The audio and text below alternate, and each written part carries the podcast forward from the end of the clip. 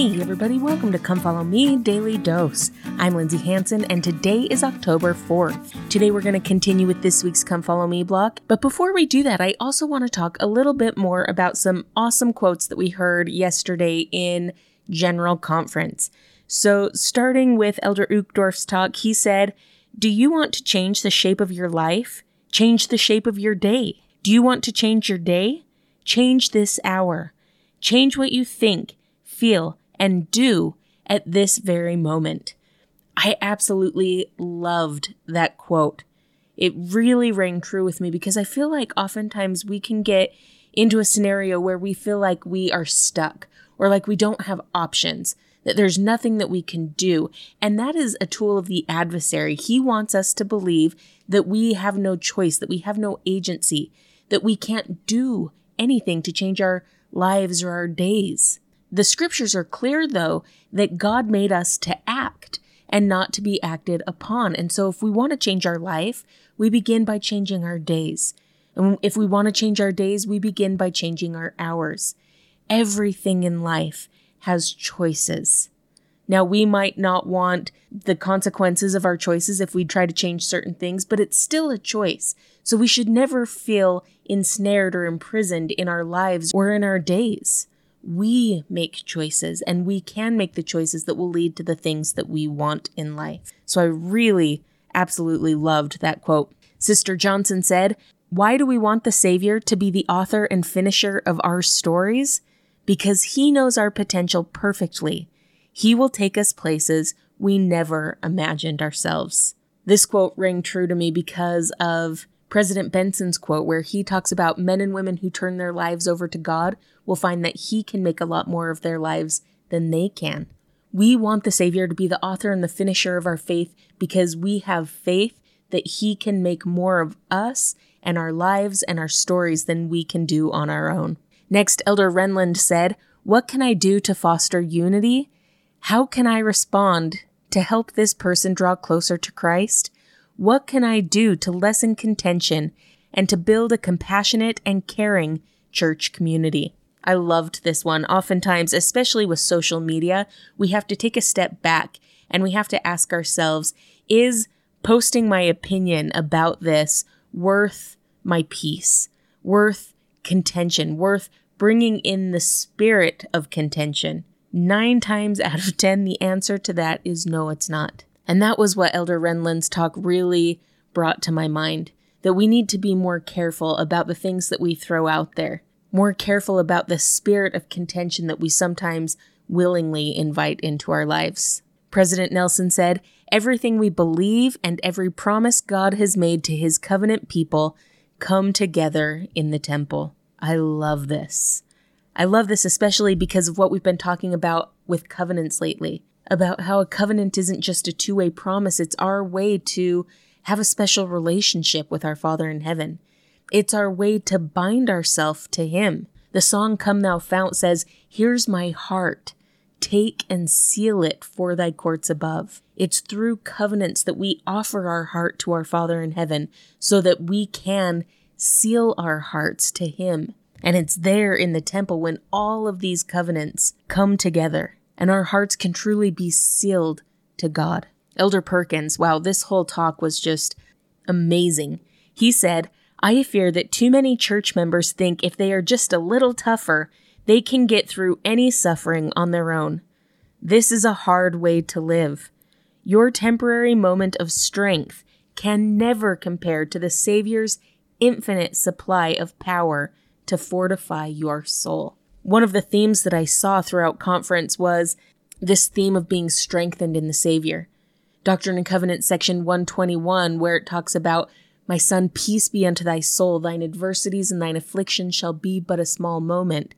That scripture was quoted at least three times that I heard. That was such a theme about the Savior's willingness and ability to come to us and to comfort us and to raise us up. Loved that talk by Elder Perkins. And then President Nelson at the very end of the conference says, I plead with you today to counter the lure of the world by making time for the Lord in your life each and every day. My friends, I am so grateful for you joining with me on this podcast as I try to do that. This podcast really started as my way to hold myself accountable to have a good study every day, not just to open my scriptures and to read, but to really study the gospel. I recognized that I study a lot better when I study to teach, and so I decided, okay, I'm just going to study to teach every single day. And I'm grateful for you going on this journey with me every day as I try to do what President Nelson says here and make time for the Lord in my life every single day. So let's jump into Doctrine and Covenants section 111. If you'll remember, we talked about the reason why this section came about yesterday and the debt that the church was experiencing and how they went to Salem hoping to find money and have a solution to this kind of debt crisis that they're going through. Now, here in section 111, the Lord is like, oh, bless your guys' heart. That's not how this is going to work. And He doesn't chastise them in fact, in verse 1, he, it says, I, the Lord your God, am not displeased with you coming on this journey, notwithstanding your follies. That scripture to me is such a bless your heart. He's like, guys, come on. I'm not mad at you. I'm not displeased. But mistakes were made. This is not how this works. And then verse 2, I love what the Lord teaches him here. He says, I have much treasure in this city for you for the benefit of Zion, and many people in this city, whom I will gather out in due time for the benefit of Zion. I love this because it would be easy to hear this and be like, oh, he's got treasure, like physical wealth for us and people. But the treasure was the people. Doctrine and Covenants, section 18, verse 10, the Lord says, The worth of souls is great in the sight of God. The greatest treasure that we can bring before the Lord is his own children, helping bring them back to him. And so here, when the Lord is saying, I have a lot of treasure here for you in this city, really he's saying, but it's not what you're thinking. It's not gold, it's not silver. Rather, it's many people in this city who I will gather out in my own due time. And he did eventually. Eventually, there was a branch in Salem. There was success there. But that was the treasure for the Lord. That was the gold. It was the souls of his children coming back to him. That is definitely another theme we saw this weekend in conference was the love that God has for his children. Now let's take a look at the very last verse in section 111. It says, Therefore be ye as wise as serpents, and yet without sin, and I will order all things for your good as fast as ye are able to receive them. Now, that's such an interesting verse because he's saying, Be wise like a serpent. And a serpent, honestly, is a symbol that can go either way. It can either be a symbol of sin and deception, or it can be a symbol of healing and of goodness. So, obviously, this is asking him to be good, but he says, Be wise as serpents. I love that word wise there because wise is different than knowledge. He's not saying get all the knowledge of a serpent, he's saying be wise. Wisdom isn't just about knowledge, it's about what we do with knowledge, how we respond to the knowledge that we have. Elder Robbins once said, Wisdom is more than knowledge. It is also understanding good judgment, prudence, and common sense, which, by the way, isn't all that common. Wisdom is a gift of the Spirit, and Christ is the perfect example. God is the only fountain of true wisdom. My friends, I feel like we need wisdom in this world more than ever. There is no lack of knowledge in the world, there's no lack of information, right?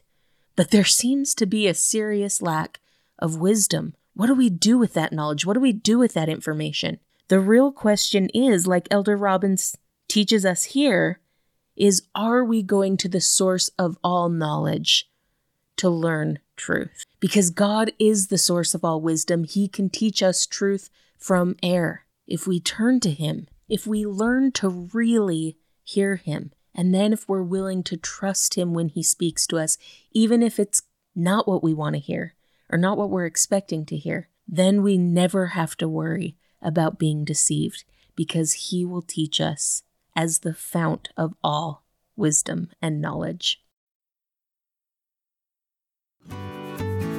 Thank you so much for listening today. If you're enjoying this podcast, make sure to follow us on social media, subscribe, like, comment, or share. This has been Come Follow Me Daily Dose, and I'm Lindsay Hanson.